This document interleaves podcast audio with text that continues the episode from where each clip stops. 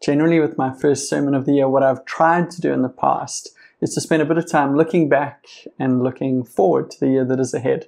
And what I mean by that is looking back in reflection on the year that has passed on 2020 and thinking, what did 2020 hold for us? What can we be grateful for and thank God for and rejoice in? And at the same time, what do we need to mourn or grieve or ask God for healing in?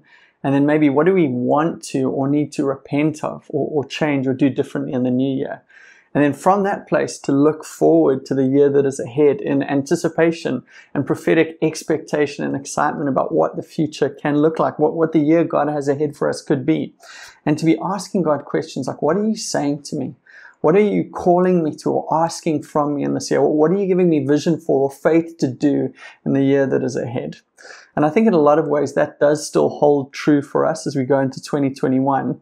But 2020 wasn't an ordinary year. And sadly, as we come into this new year, it's like we are carrying over some of the realities of last year, at least the lockdown and COVID 19 realities, into this new year with us. And I think the global sense from 2020 was that it was a hard year. I'm sure some of you saw the Netflix special that was released at the end of December 2020 called Death to 2020. Now, I can't kind of endorse that movie or anything like that, but I think a lot of us have felt like that. Ah, oh, death to 2020. We can't wait for this year to be over. But since this year is kind of moving over into 2021, how do we enter this new year? And what do the scriptures have to say to us as we do that? Now, I know some of you might still be recovering from last year. Some of you might feel a bit confused and have questions and are maybe even hurting from last year. Maybe you're feeling anxious or fearful as we go into a new year, which has already got uncertainty hanging over it. Or maybe to you, the world doesn't make much sense at the moment and there's so much injustice around. And maybe, even though you don't want to admit this to some people, maybe you feel a bit angry at God over the things that have or haven't happened in the last year. Or maybe if you're none of those things, what about if you're just in a place where God feels distant and far away, even though you have been praying and seeking Him and doing everything on your end? You see, with all of those things in mind, none of these are unusual to the people of God. In fact, this is what I love about the scriptures. The, the Bible is honest about human experience and, and the realities of faith. And the scriptures have a lot to say to us who are going through these kind of experiences and feelings. But probably in our culture today, what we do when we feel these sort of things is either we blame God or turn from God to something else. But here we see in the scriptures that God has given us another way to respond, and it's with the prayer of lament. And that's really what I wanted to start the year teaching you about today. Uh, we're going to spend a couple of weeks looking at prayer, but I wanted to start with this prayer of lament that we can end 2020 well and go into 2021 kind of with a clean slate. Now, lament means a passionate expression of grief or sorrow. So when we pray this way, we're actually coming to God with a complaint. Now, I know for some of you, you're comfortable with that. You, you, know, you've read through Lamentations and Jeremiah and Habakkuk and some of the Old Testament prophets. You know the Psalms. Maybe you've heard me teach on this before. You know it's okay for Christians to do this kind of thing. But I'm also, also sure for some of you, you don't feel too comfortable with the idea of this kind of prayer because God is a great king and he's worthy of our worship. He's all powerful. He, he's perfect in every way. He's holy and worthy of worship and praise. And the thought of coming to him to complain or share anger or hurt or frustration doesn't seem like the right response to a glorious God. But what we see in the Psalms, which is the prayer book of the Bible, I think it's a book for us at this time, is that this gift of lament is all over the place. In fact, uh, theologians reckon 40 to 66% of the Psalms are prayers of lament. There's 150 Psalms, so that means a third to two thirds of the book is filled of this kind of prayer. So this prayer style is a gift to us at this time. So this morning, let me show you how to pray this way. We're going to be in Psalm 42. Uh, you can turn in your Bibles, but it will come up on the screen. And Psalm 42 is a psalm written by the sons of Korah. It's the coolest worship band name of all time. They were literally professional musicians in the temple of God, this worship band that led the people of God in praising and worshiping Him. And here in Psalm 42, we, we read their psalm or prayer of lament. So let's read these 11 verses. As a deer pants for flowing streams, so pants my soul for you, O God. My soul thirsts for God, for the living God. When shall I come and appear before God? My tears have been my food day and night, while they say to me all the day long, Where is your God? These things I remember as I pour out my soul, how I would go with a throng and lead them in procession to the house of God with glad shouts and songs of praise, a multitude keeping festival. Why are you cast down, O my soul? And why are you in turmoil within me? Hope in God, for I shall again praise him, my salvation and my God. My soul is cast down within me. Therefore I remember you from the land of Jordan and of Hermon, from Mount Mizar. Deep calls to deep at the roar of your waterfalls. All your breakers and your waves have gone over me. By day the Lord commands a steadfast love, and at night his song is with me, a prayer to the God of my life. I say to God, my rock, why have you forgotten me? Why do I go mourning because of the oppression of the enemy? As with a deadly wound in my bones, my adversaries taunt me, while they say to me all the day long, Where is your God? Why are you cast down, O my soul, and why are you in turmoil within me? Hope in God, for I shall again praise him, my salvation and my God. Now, the big idea of this psalm is what do we do when we have soul trouble or in a turmoil or when we feel spiritually dry and far from God. What do we do in that case? And this psalm, Psalm 42, is a prayer of lament. And here we see as the sons of Korah, these psalmists, as they lament, they, they take all of their feelings and all of their questions and they bring them to God honestly and openly. And this is key. They invite God into the mess of it all. We see this in other parts of scripture. P- Peter writes in 1 Peter 5 verse 7, casting all your anxieties or cares on Him because He cares for you. The Bible calls us to cast our cares onto Jesus because of His love for us, because of how much He cares. This is another way of saying that spiritual health begins when we take the things that burden us and weigh us down and actively give them over to God and trust Him with them. He cares more about us than what we care about ourselves. And He already knows the things that we're going through, the things that are on our minds and on our hearts, causing us anxiety and stress and weighing us down, and the things that we are bottling up inside. So when we lament, what we actually do is we take the cap off the bottle, we let the pressure out, we, and we pour out all of these things before Jesus. And that's what's happening here in Psalm 42. Prayers of lament might look like prayers of complaining because that is what they are but they're actually still prayers of faith. Get this. Prayers of lament, even though they're complaining, are prayers of faith because we are coming to God with these things. We're not cutting Him out of what we're going through. We're coming to Him with these things and inviting Him into these hard places and hard times in our lives. See, when we lament, we refuse, we refuse to turn away from God to other things. No, we go to Him to deal with these things. We go straight to Him. So that means prayers of lament are really honest prayers with God. He knows these things are on our minds or on our hearts already. So when we pray, we're wrestling with God with the truth of what we are going through and letting Him speak in and come and be with us in that place. Prayers of lament bring us face to face with God in the truth and in the midst of what we are going through. And we should do this because ultimately we know that God is good. We know He's loving and kind and merciful and faithful. Even when we don't understand what is going on and why, God is still all of those things. And that's why we pray the prayer of lament. So as we look at Psalm 42, how do we lament? Well, the psalm teaches us four things. The first is that we turn to God. And this might seem obvious because all prayer is turning to God, but this is an important thing to say because often when we get into the place that we're in where we need to lament, we don't turn to God, we turn to other things, you know? We run from God, we run to other things. Sometimes we don't want to deal with the feelings or emotions that are going on inside of us, so we cover them up and we distract ourselves, we busy ourselves with things. Or sometimes we don't want to go to God with these things, so we run to another place for comfort or to another temporary savior, which we know can help us in this uh, midst of what we're going through, even if it is only short term. So we need to turn to God. But the laments remind us that God is King, that He is our Savior and Deliverer and refuge and stronghold, that He alone is our salvation, and we should turn to Him first. In fact, I'd say to you, spiritual maturity looks like when we sin or when we struggle, where we need to lament, that we turn to God quickly, that we run to Him because we know, even if we don't understand, He's the place that we need to go. Psalm 42, verse 1 to 2. As a deer pants for flowing streams, so pants my soul for you, O God.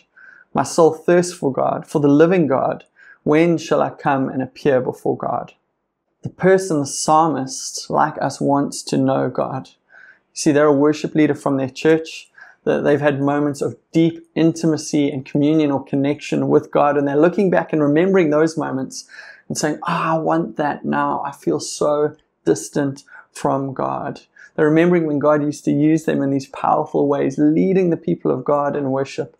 And they long for those days again. But now God feels so far away. And maybe you're watching this today, and maybe you're watching because you feel far away from God and you want to come back to Him. Or maybe you're watching out of habit and you feel disconnected from God and you don't even feel that this can help. Psalm 42 speaks to this. I remember uh, when I was in grade four at Kloof Senior Primary and Kloof Junior Primary School, singing this verse as a song. As a deer pants for streams of water, so my soul pants for you, O God. And I had this picture in my mind of this deer panting, you know, tongue hanging out, just like a dog, desperate to get to a river and get some water because it was so thirsty. And my parents had this dog named Lucy, a real SPCA special, who was a real panter. And I remember during summer, like the hottest time of the year, I'd be in the pool and doing whatever you do in the pool.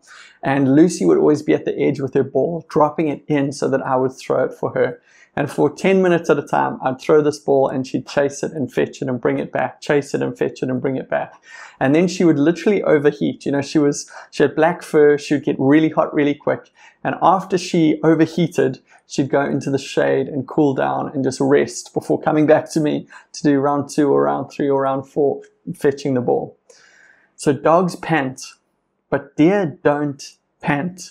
You know, so that's not the picture that should come to mind when you read this. You've never seen a video on National Geographic, this documentary narrated by David Attenborough, that beautiful silky voice. You've never seen a deer in one of those documentaries panting as it gets to the water because a panting deer is not a thirsty deer. A panting deer is a dying deer.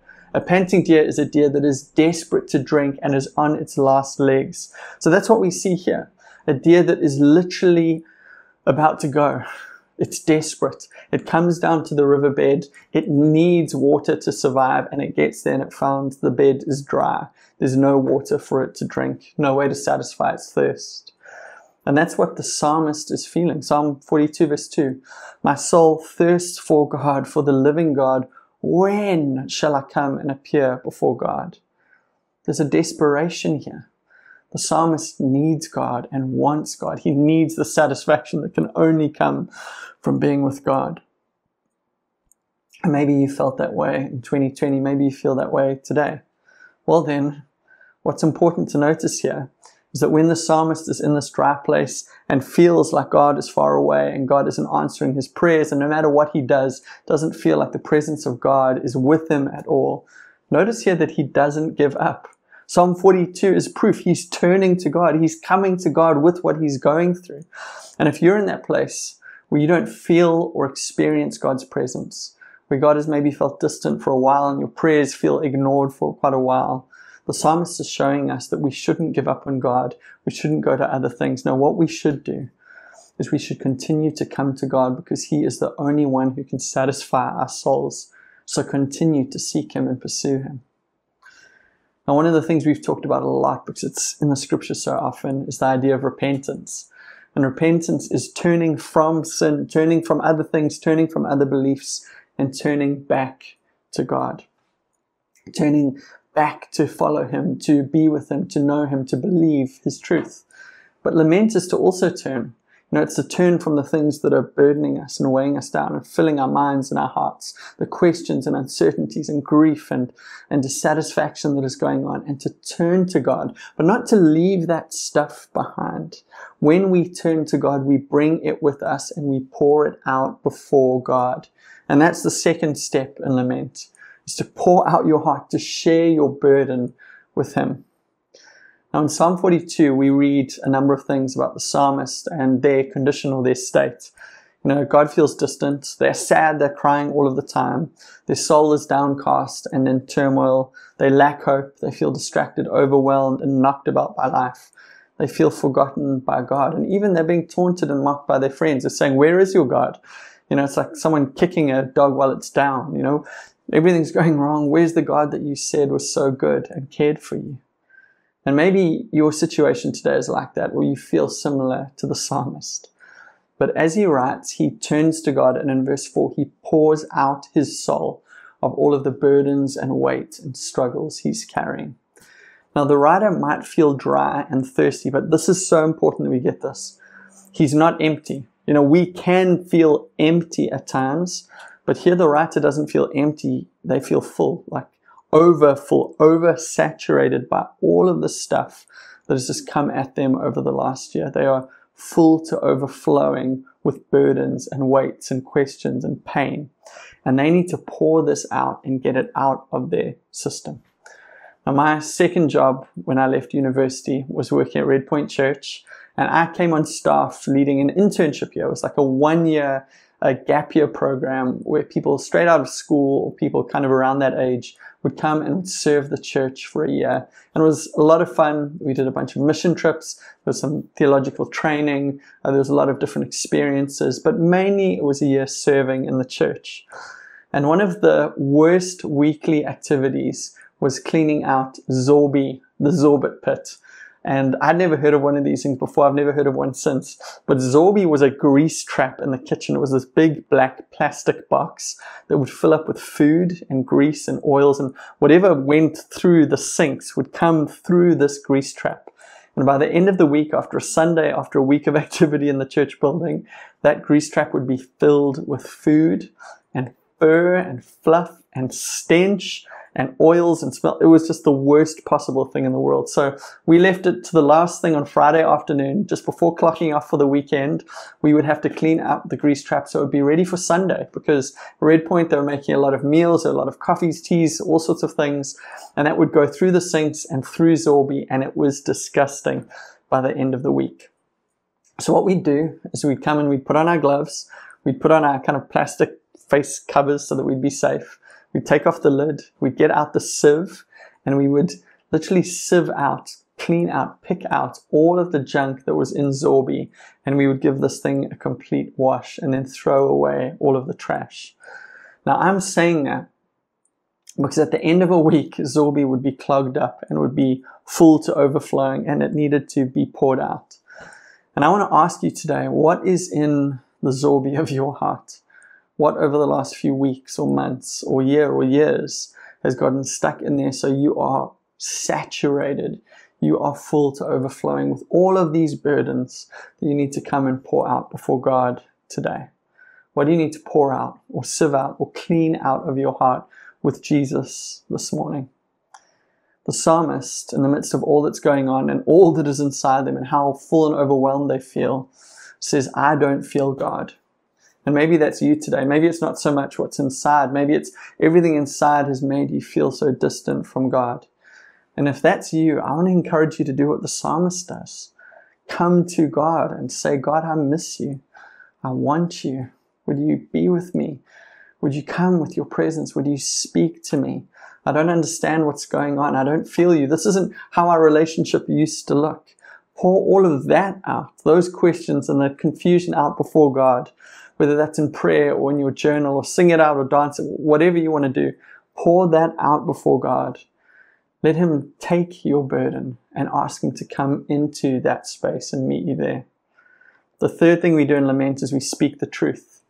Now, in Psalm 42, after turning to God, after sharing the burden or pouring this out, the psalmist reminds himself of who God is. See, in this place where God feels distant, where God doesn't feel present, where he isn't answering prayers in the way he used to, he reminds himself of the truth of what God is like. And this is important, you know. We can very easily jump from step one to step three, but step two is really key. You know, step one, we turn to God. We can easily jump straight to reminding yourself of the truth before we've poured all of the stuff out. So I want to encourage you, pour everything out and then remind yourself of the truth. Now, as funny as this might seem to some of you, what Psalm 42 and a number of the Psalms and throughout the scriptures is calling us to do is to talk to ourselves. And it's saying that that's a really healthy, spiritually mature, emotionally a healthy thing to do. Talk to yourself, lead yourself, remind yourself of what is true. I know some of you might not buy that straight away, but just bear with me for a moment. The famous Welsh preacher Martyn Lloyd-Jones, the doctor, he said these two helpful things about this spiritual discipline. Said, Have you realized that most of your unhappiness in life is due to the fact that you are listening to yourself instead of talking to yourself? The main art in the matter of spiritual living, he says the main art, this is really key. The main art in the matter of spiritual living is to know how to handle yourself you have to take yourself in hand. You have to address yourself, preach to yourself, question yourself. This is self leadership that we see in Psalm 42. See, all of us have got a voice going on in our head. Personally, I've got a very critical voice, a voice that is always telling me what I should be doing and how I should be doing it better. I know some of you have got really encouraging voices in your head that are always just edifying and building you up. That's amazing. But we've all got a voice in our head that speaks to us from time to time.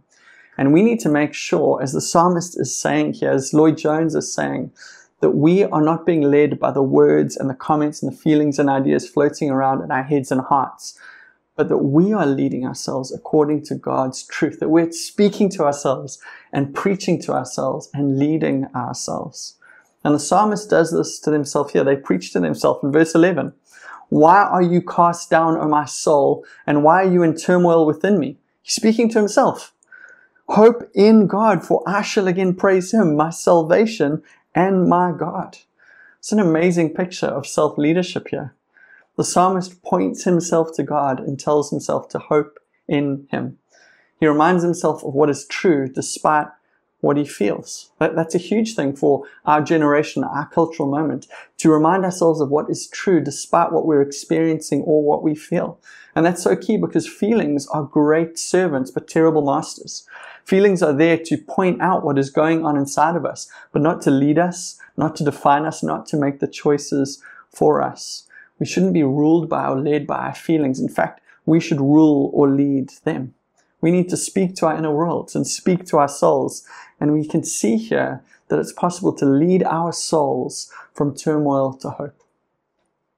The last thing that I want to point out here is that in the prayer of lament, the goal is to get to a place of trusting in God, to move from despair to joy, to move from fear to faith, to move from feeling um, isolated or lonely to intimate with God, to go from turmoil to peace and health.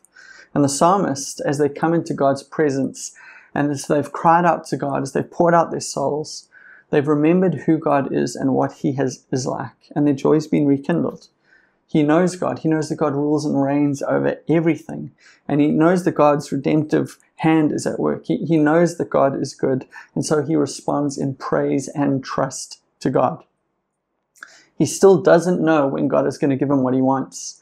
He still doesn't know when things are going to change. He still doesn't know when God will answer his prayer and satisfy him in the way that he most wants.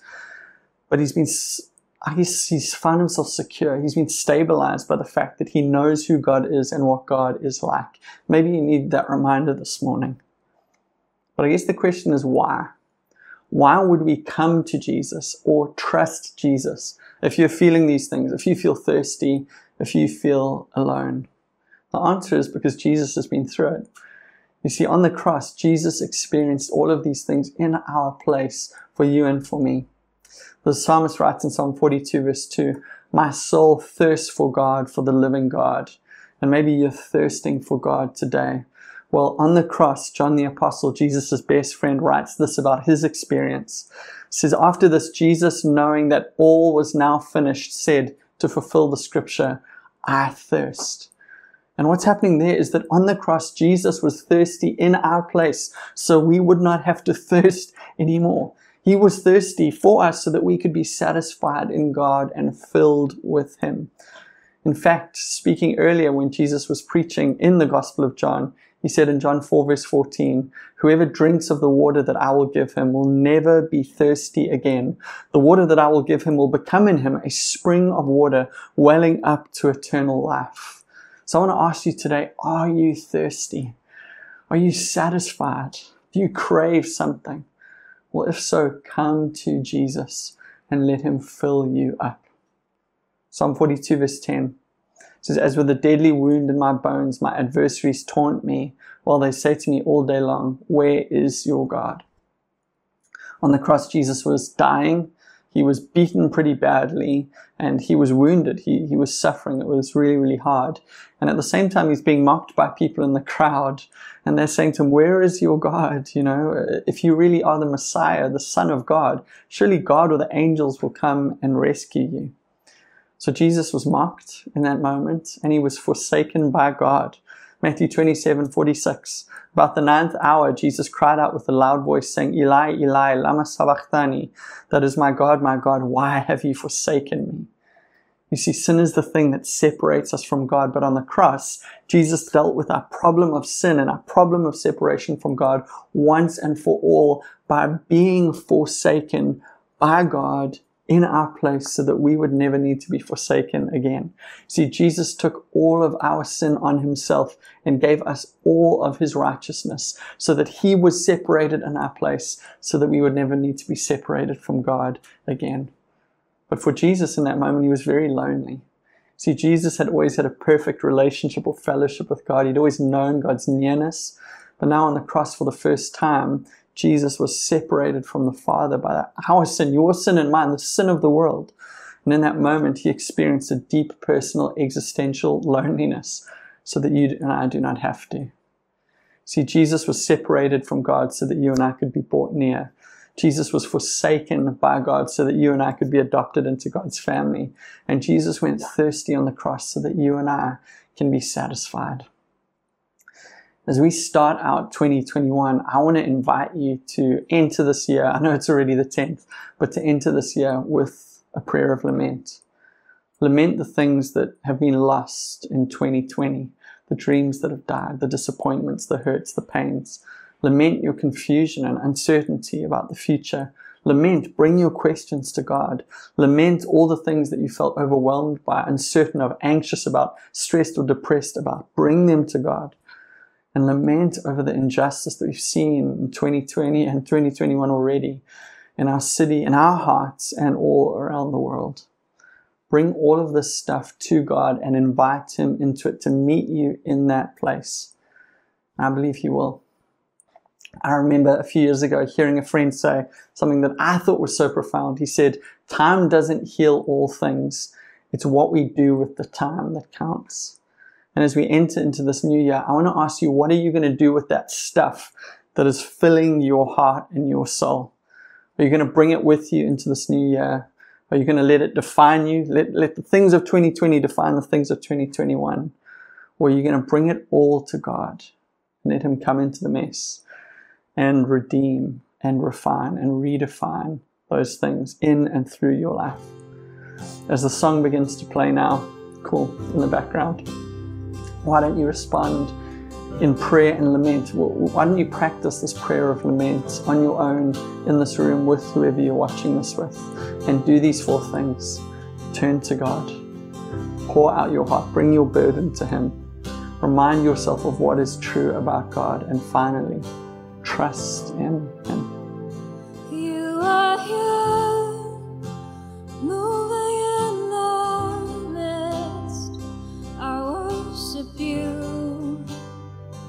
I worship you. You are here, working in this place. I worship you. I worship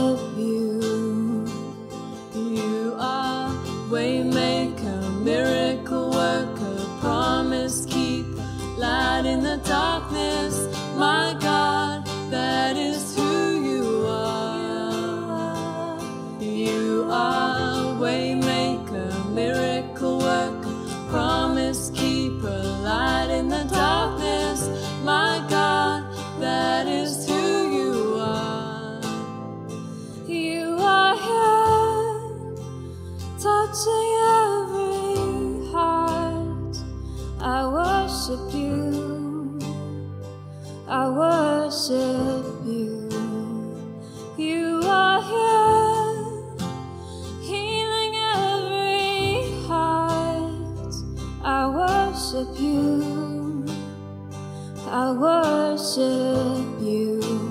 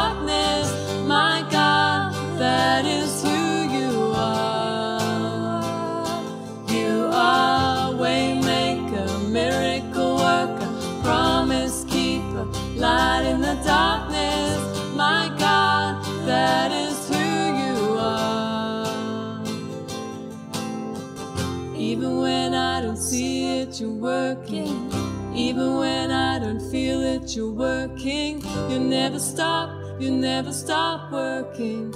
You never stop, you never stop working. Even when I don't see it, you're working. Even when I don't feel it, you're working. You never stop, you never stop working. You never stop, you never stop working. Even when I don't see it, you're working. Even when I don't feel it, you're working. Never stop working. You never stop, you never stop. You are